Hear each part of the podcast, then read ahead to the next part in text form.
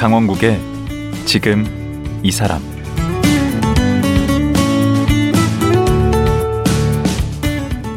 안녕하세요. 강원국입니다. 어제에 이어 오늘 또 영화 미싱 타는 여자들을 제작한 이형래 감독과 영화의 두 주역 신순의 임미경 씨 만나보겠습니다.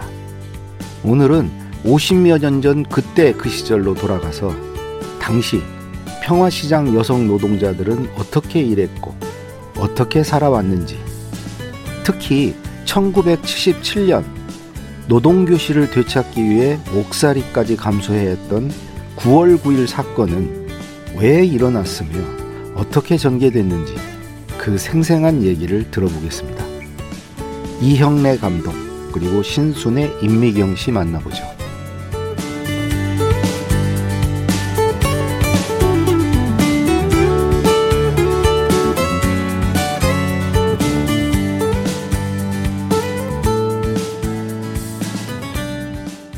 네, 안녕하세요. 이영래 감독님. 예, 안녕하세요. 예, 그리고 신순애 님. 네. 예, 임미경 님. 안녕하세요. 오늘 또 나오셨습니다. 어제 이제 그 이제 시다 일을 하셨다 이제 그랬는데 그러면 거기서 이제 시다를 하다가 그 단계가 어떻게 됩니까? 시다 하다가 하다가 이제 그다음에 시다를 이제 미싱 보조 미싱 보조 하다가 이제 그다음에 이제 미싱 오야가 되는 겁니다. 그걸 이제 오야 아, 적나라 하네요. 예, 예. 뭐 이건 그 당시 용어기 때문에 그냥 그 방송 부적절 용어긴 한데 그대로 좀 쓰도록 하겠습니다. 그러면 그 우리가 보통 재단사 뭐 이렇게 얘기하는 분들은 그 재- 위인가요? 재단사는요. 네. 제 기억으로 음, 당시에 대부분 다 남자가 했고요. 예. 이제 여자는 한명 받습니다. 재단사. 근데 아, 그 사장 중에? 동생이었습니다. 화장 동생. 네, 네, 네. 그러니까 이제 여성으로서 올라가는 데까지는 미싱 미싱 오야가 최고죠. 어 그것도 이제 3단계네요. 시다에서 시작해서 네, 네. 미싱 보조, 네. 미싱 오야. 오야. 그럼 미싱 오야가 됐을 때 비로소 이제 미싱을 발 타시는 거고. 그럼요. 올라가는 거죠. 이 밑에서 그래서 미싱 탄다고 얘기를 합니다. 보통. 아 그러면 보조할 때는 위로 안 왔나 보죠. 아래. 올라가더라도 고난이 없는 거죠. 음. 그 보조를 하려면 아무래도 이렇게 좀 낮은 자세로 이렇게 뭘 해야 될 것 같고. 그러니까 이제 보조는 아주 쉽게 얘기하면 디테일한 게 뭐 그러니까 와이사스 이런 이런 데는 이제 오야가 하고요. 보이지 않는 예를 들면 잠바 속뭐 음. 주머니 같은 거 이런 거 겉으로 잘 보, 보이지 않는 것을 이제 미싱 보조가 합니다. 음. 그 임미경 님. 네. 그러면 그 당시에 보수는 얼마나 받은 거예요? 시다 할 때? 저는 사실은 아버지한테 그 돈을 다 갖다 줬는데요. 제가 미싱을 배우러 이제 평화시장에 갔을 때는 이 사장님들께서 이 기술을 배우면 돈이 되기 때문에 그 시다 때는 월급을 차비밖에 안 준 걸로 아. 제가 기억을 해요. 음. 왜냐면은 차비만 너희는 돈 기술을 안 내는 배우- 걸 다행으로 알아라. 어, 그 기술을 배우러 왔으니까 차비 정도 주는 걸로 그냥 만족을 했던 것 같은 생각이 들어서 제가 월급을 받은 이런 기억이 별로 많이 있지 당시에 않아요. 신설동에 나사라 학원이 예, 있었습니다. 예, 유명하죠. 나사라 학원에서 이제 봉제나 재단을 배우면 돈을 내고 학원을 다니니까 음. 그래서 공장장이나 재단사가 뭐라 그랬냐면 니네 나사라 학원 가면 돈 내고 기술을 배워야 되는데 음. 우리는 니네들 월급을 주고 음. 음, 기술을 가르쳐 주니까 고맙게 생각해라. 그렇게 얘기를 해서 사실은 나이 어릴 때는 그 말도 맞다고 생각을 했고요. 맞아요. 또 하나는 그 작은 월급이지만 월급 주는 사장은 너무 감사했죠. 월급 안안 주는 주는 분도 사장이 있었어. 더 많았으니까. 그러니까 그 이제 그 당시 이제 근무 환경이 굉장히 열악했을 거 아니에요. 어제도 잠깐 얘기를 했었지만 뭐가 그렇게 가장 힘들었나요? 일단은 공장이 되게 비좁아요. 너무 작으니까 공간을 넓게 하기 위해서 항상 이렇게 다락을 짰어요. 아, 그럼 미싱을- 2층으로 쓰는 거예요, 공간을? 네. 그러면 미싱을 놓은 미싱사들은 항상 이렇게 고개를 이렇게 밖으로 나오려면 이제 기어서 나오고 음. 기어서 들어가는 거예요. 그러니까 허리를 이렇게 하고 있지만 한 번도 이렇게 서서 필 수가 없는 거예요. 아. 일단 그리고 비좁고 이를테면 여름에 환풍기 대신 선풍기를 틀어놓으면 환풍기가 없으니까 네. 선풍기 날개가 그야말로 그냥 한 두 시간을 틀으면 날개가 돌아가지 않아요. 이게 두둑 두둑 두둑 두둑 소리 나고 왜냐면 먼지가 먼지가 예. 먼지가 막 꽉 껴가지고 돌아가지 않을 정도로 그래서 그때 당시에는 폐가 안 좋은 그 친구들도 많이 생기고 음. 하여튼 환경이 굉장히 안 좋았어요. 이제 그러니까 제가 생각하면 지금 생각하면 그래요. 이건 죽는 건지 사는 건지 모르고 그냥 일을 하는 것 같은 생각이에요. 거의 그 경기에서 예. 그, 음. 또 이렇게 한 번씩 화장실을 가려면 거기는 또 공중 화장실이에요. 그렇죠. 화장실 한 번을 가려면 줄이 그냥 여기서 저기까지 한 30분씩 서서 기다려야 되는데 시다들은 거기 가서 그거 기다리고 오면 일감이 이만큼 밀려가지고 그 그냥 참고 일을 하는 거예요. 계속 굉장히 환경이 안 좋았어요 그때. 우리 신순애 씨는 건강까지 나빠지셨다고. 네, 제가 아, 거기서 일을 하면 결핵을 안 알았다는 게 이상할 정도로 음. 음, 제 결핵도 알았었고요. 예. 그래서 저는 음, 제가 2, 3년 전인가 왜 한 한번 방송에서 네. 음, 고등학생이 생리대가 없어서 구두 깔창으로 생리했다는 얘기를 듣는데 제 몸이 굳어지더라고요. 제 옛날에 그 생리대 없어서 쩔쩔매던 그런 음, 게 이렇게 몸에서 저는 아, 그 소리를 듣는데 아무렇지 않았는데 내 몸이 갑자기 뻣뻣해지더라고요. 음. 그런 악몽이 있는 거죠. 그래도 그런 와중에 뭐 좀 기쁘고 즐거웠던 추억 같은 건 없습니까? 그게 노동교실이지. 노동교실이 우리한테는 아주 희망이고 사막의 오아시스. 아유 그럼요. 노동교실 아니었으면 저희 거기서 아마 살지 못했을 거예요. 음. 그러니까 이제 전태일 열사가 이제 분신한 후에 노동조합이 만들어지고 그 청계 피복 노조죠 만들어지고 그 다음에 이제 노동 교실이 만들어졌는데 만들어진 게 이제 1973년이에요. 근데 73년에 개관하자마자 바로 폐쇄가 됐어요. 네, 뭐 네. 감독님 줬다 뺏은 거죠. 그게 그 원래 그 이 청계피복 노동조합의 그 당시 부녀부장이었던 그 정인숙 씨가 그 모범 근로자로 뽑혀서 예. 청와대에 초청이 됩니다. 예. 그래서 그, 그 당시에 그 대통령 부인이었던 유경수 씨가 예. 평화시장 노동자들에게 어떤 게 가장 필요하냐라고 얘기를 했을 때 함께 배울 수 있는 공간이 필요합니다라고 음. 이야기를 해서 청와대에서 평화시장으로 명령이 내려간 거예요. 음. 그래서 일사천리로 됐을 예. 거 아니에요. 어떻게 개관하자마자 개관하자마자 바로 문을 닫는데 그 일단은 예 이, 그 이유가 예. 함석헌 선생님을 음, 모신 게 이유였고요. 두 번째로는 함석헌 선생님을 개관식 때 모신 네, 게 네. 예. 그리고 두 번째는 그 초대장에다가 자색으로 이렇게 테두를 두, 두른 거예요. 그러니까 붉은색 계열로. 네, 네.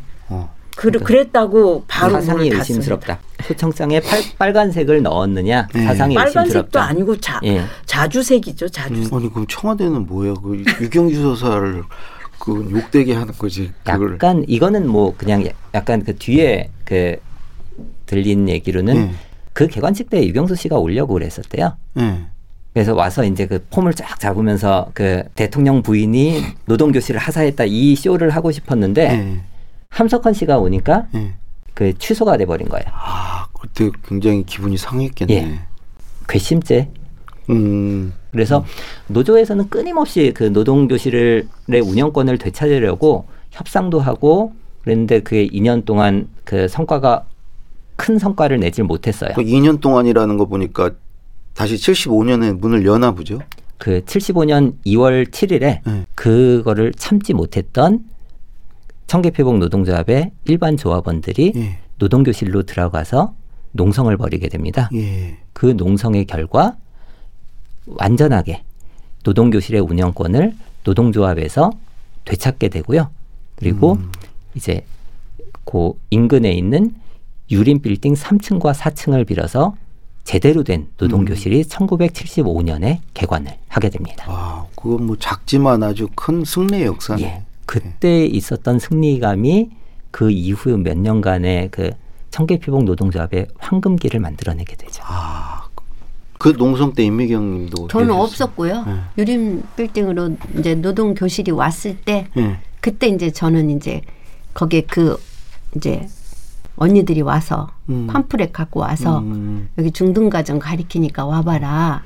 그래갖고 간 게 그때예요. 예. 근데 그 노동교실을 하다가 1977년에 그 구구투쟁이라고 그러던데 9월 9일 날 그게 그러니까 무슨 사건이죠?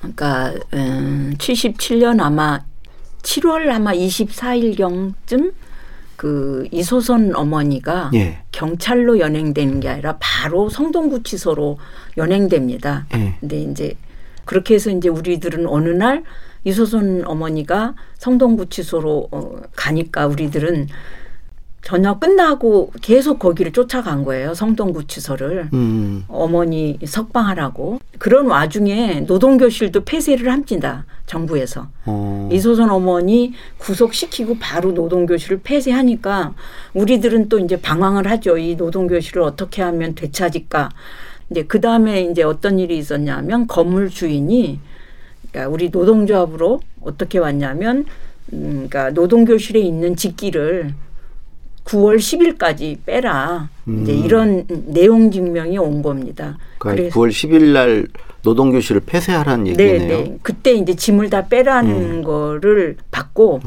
우리들이 그냥 뺄 거냐.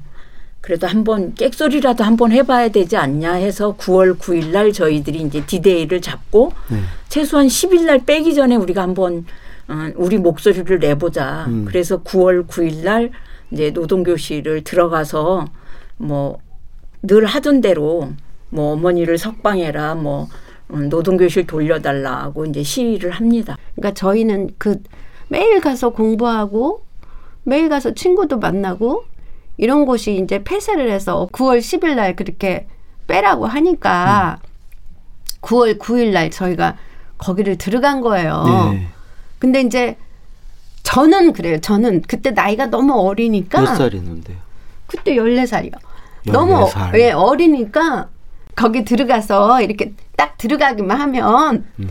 그냥 교실이 또 우리들이 공부할 수 있는 곳이 되는 줄 아는 거예요, 저는. 음. 그랬는데 거기 가서 있으면서 이제 밖에 경찰이 너무 많이 왔어요. 음. 이 영화를 보면 아시겠지만 막 소방차도 오고 음. 막 물세례들도 다 받고 그 사진들이 다 있습니까? 사진은 그 아, 경찰서에는 아마 있었을 거예요. 그 아니 근데 영화를 계속 보면 아시겠지만 그- 그런 게 그때 제가- 당시에 겪었던 제가 분들의 예. 아, 경찰- 증언 증언이 있다는 음, 경찰서에 잡혀가서 보니까 그날의 그, 그 사진들을 다 찍어놨더라고요. 거. 음. 다 있더라고요, 경찰서에는. 전문 용어로 체증한다 그래요. 어, 그래요. 어쨌든. 아, 그래서. 제가 전투 경찰을 해서 합니다. 그래서 그 농성을 하시다가 네, 어, 다 잡혀가신 거예요? 네, 전원? 네. 아니 이제 그 농성하는 과정이에요. 네.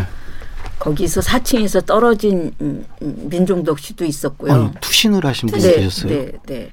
그래서 그분은 뭐 팔, 발목, 뭐 골절 다 됐고요. 미경이 또 뭐 떨어져 죽는다고 또 창틀에 매달리고 아니 그 남자분은 지금 생존해 계십니까? 네, 네, 네. 네, 생존해 있습니다. 어. 그리고 또 다른 또 우리 조합원은 신광용이는 죽겠다고 또 활복하고 그래서 막 몸에 피를 흘리고 그래서 아주 아비규환이었죠. 큰 그래서 사건이었는데 이게 부각이 그동안 좀 예. 안 됐던 것 같네요. 그래가지고요. 아니, 그래서 이제 경찰에서 그랬나 봐요. 다 이제 나와라. 음, 나오면 다 그냥 아무 이유 묻지 않고 음, 집으로 다 돌려, 돌려보내 주겠다. 음. 그래갖고 다 나오라고 한 거예요. 이렇게 회유를 했구나. 100% 믿, 믿으시진 않으셨을 거예요. 그 잡아넣지 않겠다라는 말을 100% 믿으시진 않으셨을 텐데 예. 그때 상황이 너무 급박했어요. 예, 그 아까 예. 말씀하신 것처럼 할복을 하신 분도 계셨고 손목을 그으신 분도 계셨고 그리고 소방차로 물대포를 쏘아가지고 진짜 물바다가 되어 있었던 상황이었고 근데 예. 계속 피를 흘- 흘리면서 거의 정신을 잃은 조합원들도 있었고 음. 그러니까 사실은 제일 주- 중요한 거는 아무도 죽으면 안 되는 거거든요. 예. 예. 그러니까 그 상황에서 그런 선택을 할 수밖에 없었던 거죠. 그렇게 해서 이제 나가는데 네, 경찰서로 다 끌려간 다 거예요. 끌려간 거예요, 전원이? 그래서 그랬는데 어쨌든 뭐라 그러냐면 오늘이 무슨 날인 줄 아냐. 그래서 모른다 그랬더니 9월 9일이 조선인민공화국 창시날인데 우리가 그날로 해서 누구 지령을 받았냐. 음, 우리 모른다. 그날이. 우연치고는 너무 참 아이러니하게 아니 자기들이 9월 10일 날 폐쇄한다 그러니까 그 전날이 9월 9일이 된 거지. 그렇죠. 네. 그 당시에 사실은 빨갱이는 지금의 종북하고는 다르잖아요. 그렇죠. 인간이 아니었잖아요. 빨갱이는 괴물이었는데 우리를 마치 괴물로 취급하니까 그게 너무 억울했죠. 너무 억울했죠, 사실은. 그 시위가 농성이 끝나고 전원 그 경찰서 유치장에 구류가 됐고요. 그리고 심지어 집에도 안 알리는 상태로 이렇게 잡혀 있었던 분들도 불법 계셨고, 구금이네. 예. 네. 그리고 그 중에 다섯 명은 예. 구속이 됩니다. 그 구속이 두분 다 다섯 명이 해당이 되는 거예요. 네, 네. 예. 그 형을 그러면 얼마나 아니 그게 이제 형님. 제가 이제 저는 이제 사실은 소년원으로 보내져야 할 나이인 14 거예요. 살이니까. 예. 그런데 이 사람들이 이제 나이를 62년생을 60년생으로 이제 고쳐가지고 저를 이렇게 구속을 시킨 거예요. 음, 이제 소년원으로 안 보내고 말이 안 돼요. 응, 어른들이 가는 음. 그 제가 억울하다고 했잖아요. 그래서 제가 그 공소장을 아직까지도 가, 간직하고 있어요. 음. 그 너무 말도 안 되는 너무 억울한 이런 상황이라 우리 임미기 형님은 제목이 뭐였어요? 그래서 제목이 되게 웃겨요. 특수 공무 집행 방해 뭐 그 형을 방화, 얼마를?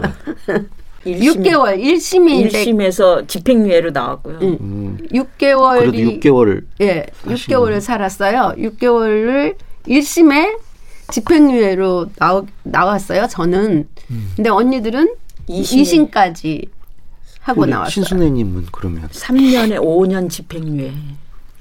거기 얼마나 계신 거예요? 그러면 약 한 11개월 정도 있었습니다.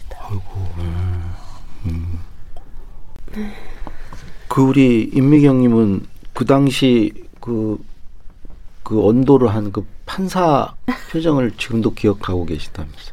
아, 기억해요. 왜냐하면 재판에 갔는데 제가 이제 마지막 변론 날이었어요.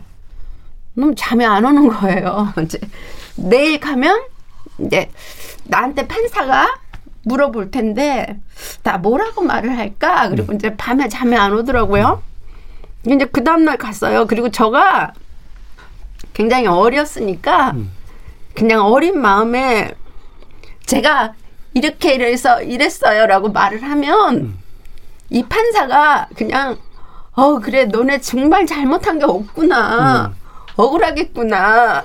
그러니까 알았어. 그냥 너희 나가. 이렇게 할 줄 아는 거예요 저는. 음. 내가 나이가 어렸으니까 또 판사는 배운 사람이니까. 네 그리고 법에 대해서 잘 아니까 근데 그렇지 않더라고요 지금도 너무 슬픈데 지금 그 당시에 그 같이 이렇게 뭐 투쟁한 거죠. 그 그분들과 그 이렇게 서로 연락은 되는 분들이 많이 좀 있습니까? 모임 같은 게 있나요? 아니 이제 우리 청계 노조 어, 그 이제 81년 1월 6일 날 네. 이제 강제로 해산이 되잖아요. 네. 그래서 이제 이후에 사실은 이제 우리가 좀 만나자 그래서 이제 청우회라 그래서 모임을 하는데요. 9월 9일에 그 그러니까 경찰서로 나이 어린 애들이 갔던 애들은 현재까지 연락이 안 되고 있고요. 그 당시에 사실은 아까 미경이가 겁난다 그랬잖아요. 이제 저는 조금 미경이보다 나이가 좀 먹었으니까 아 이- 내가 이 정도는 내가 참을 수 있어 그러고 제가 아 감옥에서 나와서 약 한 10월, 4월 달에 나왔는데 8월 달쯤 제가 노조의 부녀부장으로 상근을 하게 됩니다. 아. 근데 이제 상근하는데 계속 그, 그 당시에는 이게, 이게 새마을 교육이 굉장히 유행할 때잖아요. 네. 그러니까 새마을 너는 말도 차분하게 잘하니까 뭐 그런 걸 해주겠다 그러는데 제가 응하지 않으니까 78년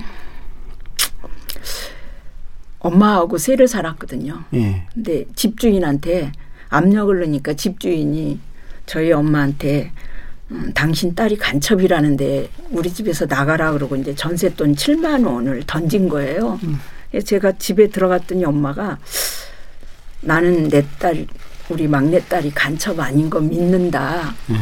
그렇게 말씀을 하셔서 저는 아 역시 내 엄마는 역시 쿨하시고 멋있어. 때로는 어떤 엄마들은 막 욕하면서 거기 왜 가냐 그러고 막 때리기도 하고 그랬다는데 저는 그러지 않았거든요. 아. 그래서 근데 나한테는 그래 놓고 몸은 되게 충격을 받으셨나 봐요. 얼마 안 있다 쓰러져서 그래서 제가 그때 내가 엄마를 청심환 하나 못 사드린 게 지금도 마음이 아픕니다. 그래서 그때 이후로 조금 편찮으시다 돌아가셨어요.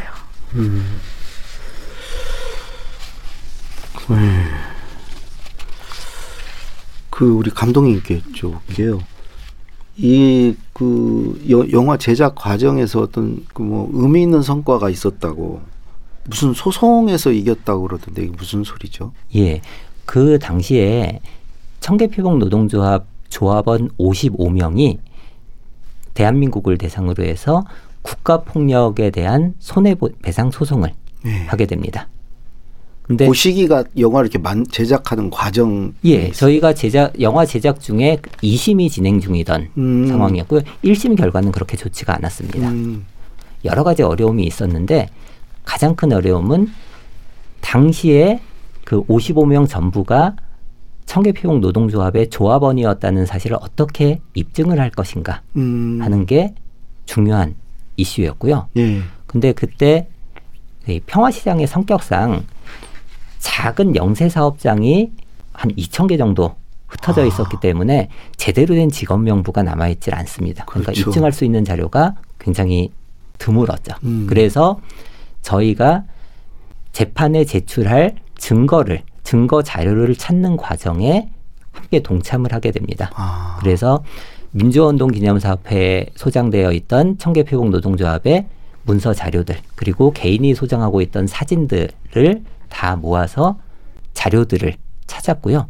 그래서 그 자료들을 제출을 했는데 다행히 55명 중에 네. 54명이 인정을 받아서 승소를 하는 그런 결과를 얻게 됩니다. 아. 그러면 여기 두 분도 승소 네. 대상이신가요? 그럼요. 그러면 얼마나 그 배상을 받으셨나요? 저 저는 이제 저희 남편이랑 저는 합수에 끌려간 것까지 받게 돼 가지고 네. 그러니까 저희 남편이랑 나랑 전체 약 한 8,300만 원 정도 장학 기금으로 내놨습니다. 아, 또 받아서 받은 걸 장학기금으로. 장학기금으로 네. 내놓으셨어요. 임미경님은 그냥 가지시고. 아니, 저는 가졌는데 저는 언니처럼 그렇게 많지 않아요. 네. 400만 원? 진짜? 그, 그. 1,400이겠지. 아니요. 무슨 1,400이야. 신앙철이랑 여기 서 그렇게- 합해서 여기서 그러시면 안 되고요. 예. 그 봉준호 감독이 근래에 본 가장 아름다운 다큐멘터리라고 이렇게 평을 예, 했더라고요. 예. 어. 사실 그본 감독님 영화를 제가 보는 입장이었지 사실 본 감독님이 제 영화를 보는 것도 사실 좀 그 상상하기 힘든 상황이었는데 그걸 보고 굉장히 좋은 평가를 내려주셔서 예, 이런 예. 평가라면 정말 뭐 믿고 봐도 좋을 것 같은데 예. 감독님은 이 영화를 통해서 뭔가 이렇게 전하고 싶은 메시지가 있었다면 음. 뭔가요? 사실 여러 가지가 있는데 사실 저희가 영화를 만들면서 제일 바랬던 거는요. 77년 9월 9일 사건 이후로 예. 만나지 못했던 많은 분들이 계시거든요. 음. 임미경 선생님은 그 친구분을 예. 더 이상 만나지 못했고 예. 그리고 신순애 선생님, 이숙희 선생님 같은 분들도 그 굉장히 아꼈던 후배들을 지금 거의 50년 가까이 만나고 있지를 못해요. 뿔뿔이 그때 다 흩어져 예. 버렸으니까. 그래서 이 영화를 통해서 예.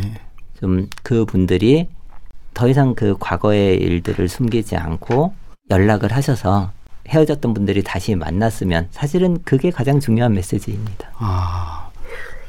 이 영화는 지금 어디 가서 볼 수 있죠? 예, 지금 뭐 그 CGV나 메가박스 같은 그 멀티플렉스에서도 보실 수가 있고요. 그리고 전국의 그 예술 독립 영화관들에서 계속 상영이 되고 있습니다. 예.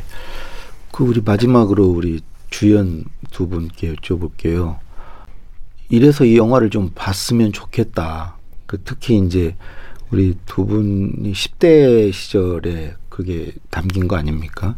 이제 젊은 분들에게 뭐 얘기도 좋고 그러니까 지금 우리 사회가 굉장히 20대 지금 힘들다고 청년들이 힘들다고 얘기를 하잖아요. 예.